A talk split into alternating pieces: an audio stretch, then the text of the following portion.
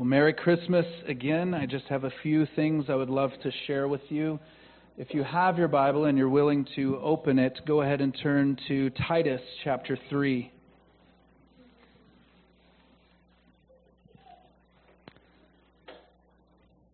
I'll actually be reading from several passages of Scripture, which is unusual here for a message. Titus chapter 3.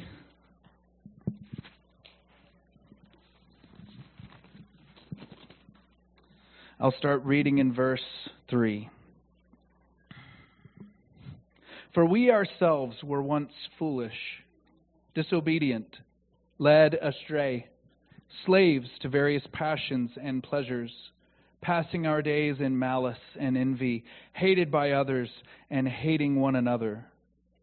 But when the goodness and loving kindness of God our Savior appeared, He saved us not because of works done by us in righteousness, but according to his own mercy, by the washing of regeneration and renewal of the Holy Spirit, whom he poured out on us richly through Jesus Christ, our Savior, so that being justified by his grace, we might become heirs according to the hope of eternal life.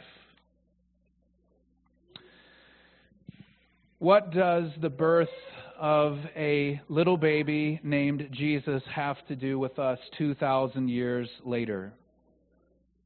It's a beautiful story. A first time mother, some interesting onlookers, a cold night. It was actually probably in the summer because the shepherds were out there. Sorry to ruin your nativity scene. But what does that have to do with us? What consequence is it for us today, 2,000 years later? The, these verses that we just read explain to us why. I want you to understand this. It is not mainly about what Jesus came to do, it is about who Jesus himself is. He did what he did because of who he is. In this passage, we see that Jesus Christ himself is called the goodness and loving kindness of God. Because what appeared? What, what actually appeared was Jesus. It wasn't some sign in the sky. Here is an explanation of God's loving kindness and goodness. And it's not just creation in general. Of course, we can look at creation and see that God is good and that He is kind. But Jesus Himself is called the goodness and loving kindness of God. It's all wrapped up in Him. And this is why Jesus Christ Himself is the treasure. He is the present, the gift that has infinite value for you today. Even if you trust and love Jesus very, very much, He Himself is the goodness and loving kindness of God. We get caught up, especially as Christians, thinking in a post conversion frame of mind. Where, yeah, I, I, trust Jesus, I love him, and, and now let's get to work or let's get to uh, life or whatever else he has for me. Let's really strive on that sanctification stuff. That's, that's all good and true. And so we can live in a post Jesus frame of mind. That Jesus is that guy that everyone needs who, who's really messed up. Oh, they need Jesus, right? That's the way we think, that's the way we talk. But no, if you need kindness from God, then you don't need it beamed down to your heart through some divine channel. You need Jesus Christ Himself. If you need goodness from God, you don't need it uh, arranging your circumstances in a certain kind of way so that things go better for you. You need Jesus Christ Himself. He is the one who brings us the grace of God, and through Christ we receive the Holy Spirit. He's the one who gives the Spirit without measure. And it's not just the loving kindness and the goodness of God that Jesus Christ Himself is. That little baby born in the manger 2,000 years ago is also the foundation of our peace. And, and the way the biblical authors write is they, they, they seem to be trying to prove to us that it's not something Jesus does, it's Jesus himself. This is the way Paul speaks in Ephesians 2, verses 13 and 14. But now, in Christ Jesus, you who were once far off have been brought near by the blood of Christ. For he himself is our peace, who has made us both one and has broken down in his flesh the dividing wall of hostility. He himself is our peace. He doesn't, he doesn't bring peace. I know, I know he does, but understand what he's saying. He brings peace by giving himself. That's what he does. He doesn't come and give us new rules, though he does. He comes and gives us himself so that we can keep his rules, so that peace can abide between us. But in this breaking down of hostility, he in his body becomes the ground of our peace. You lack peace in your life? In your relationships? Sometimes the holidays are a reminder that not all is well in our relationships. He Himself is our peace. If you need peace today, you need not something Jesus can do for you, you need Christ Himself. He's also the foundation, the, the essence of our peace with God. This is how Paul writes in Romans chapter 1. Therefore, since we have been justified by faith, we have peace with God through, you could also maybe say in, our Lord Jesus Christ. The greatest need you have, because you're a sinner, we're all sinners, is peace with God. We have rebelled against Him, we have sinned, we have broken His law, and the right response of a just and holy God is to punish. There is no peace between an unrepentant sinner and God. But it's not something you have to work up. You don't have to draw up the terms of peace.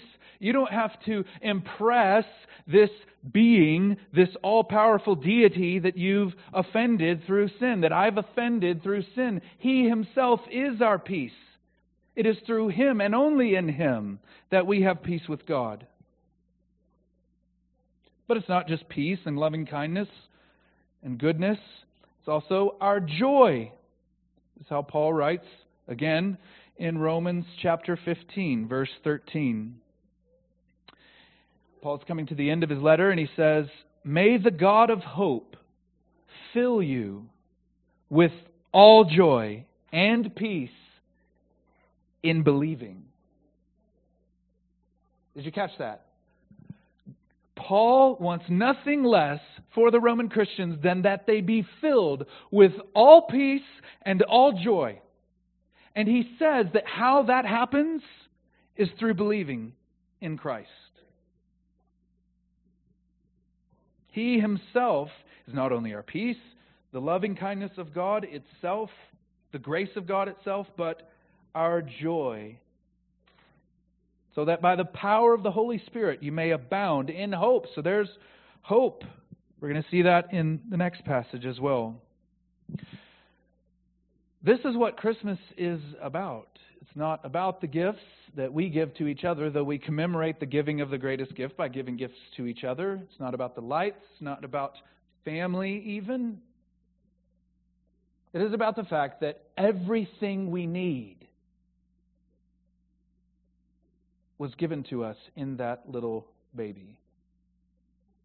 Because that is Jesus Christ Himself, and He Himself is our peace. He Himself is our joy. He Himself is our receiving of the loving kindness and goodness of God. You don't need something Jesus can do for you, you need Christ Himself. He's also the embodiment, if you will, of grace and hope. You can turn just one page or two over to the left, Titus chapter 2, verses 11 through 14. I'm going to have to do a series on Titus at some point. These are great passages. Look at how Paul writes this. For the grace of God has appeared. The grace of God has appeared. But what appeared was Jesus, that little baby in the manger who grew up to be a man, lived a perfect life, died in your place on the cross, absorbing God's wrath. That that person is the grace of God. Do you get that? Grace is not this, this force or something that emanates from God's throne to you. Grace comes to you in the person of Jesus Christ Himself. But when the grace of God, for the grace of God has appeared, bringing salvation for all people, training us to renounce ungodliness and worldly passions, and to live self controlled, upright, and godly lives in the present age, waiting for our blessed hope, the appearing. There's a word, he's used this over and over appeared, appeared, appeared. Waiting for the appearing of the glory of our great God and Savior, Jesus Christ. Paul explicitly calling Jesus Christ of Nazareth God and that our blessed hope, our happy hope, way that you could translate that, our happy hope is the appearing of our Lord, God and Savior, Jesus Christ. So we live between the two appearings. The other word for appearing is Advent. This is the season of Advent. This is the first Advent that we, we're commemorating. But because he came the first time and left a lot of unfinished business, let's be honest, we don't see the world yet subjected to him. He's got to come and set up his reign in the place of his father David. He's got to come back and finish some stuff. So we await our blessed, happy hope, the appearing of our great God and Savior. So he's called our hope, he's called the grace of God. And then one last one to give to you, one last passage that shows that it's not something Jesus does, though he that, that's true. He does work in our lives, but it's mainly through receiving him, him as him. Look at 1 Corinthians chapter 1.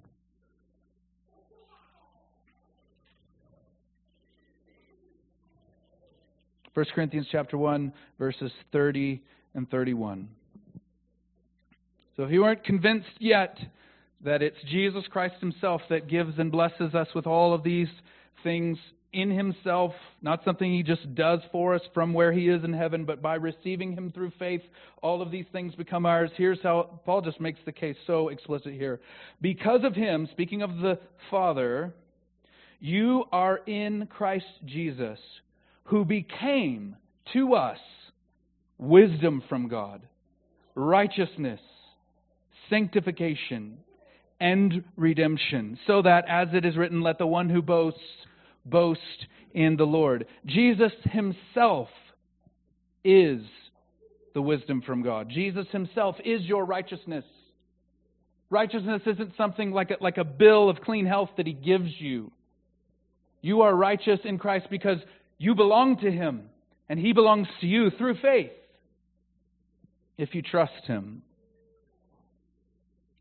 Sanctification isn't a plan like a like a, a, training program that he gives you. That he just leaves you with a manual after coming to save you on the cross. He himself is your sanctification. And he's your redemption. Everything you need, everything is found in him. So, I say all that because if you go through one more Christmas without any significant change in your life, that may be fine to you, but I am pleading with you. Everything you need is found in Christ.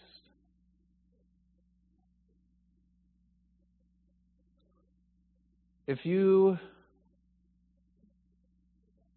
if that statement sounds just ridiculous to you, I get it because it's taken me this long and this, this many years as a Christian to even come to appreciate something like that.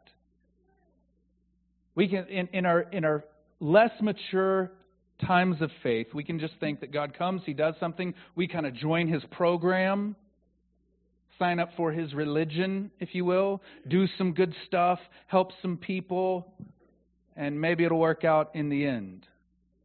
Christianity, brothers and sisters, and dear friends, is about nothing less and in some ways nothing more than grasping hold of Jesus Christ Himself through faith. And that becomes everything you need. So maybe, maybe this Christmas season, when all the rigmarole is over, it's a good southern word, and you box up all the decorations in a few days or a few months for the procrastinators among us, and we're just back to normal life, maybe the reminders that are built into the season of Christ's first coming would warm your heart to grasp hold of Him through faith. That's my prayer for you. This is what it means to repent and believe. That you stop trying to find all the stuff that you know you need in all the wrong places and rather grasp hold of the Lord Jesus Christ for the forgiveness, the loving kindness, the peace, the hope, the joy, the sanctification, the wisdom, and mercy that you need.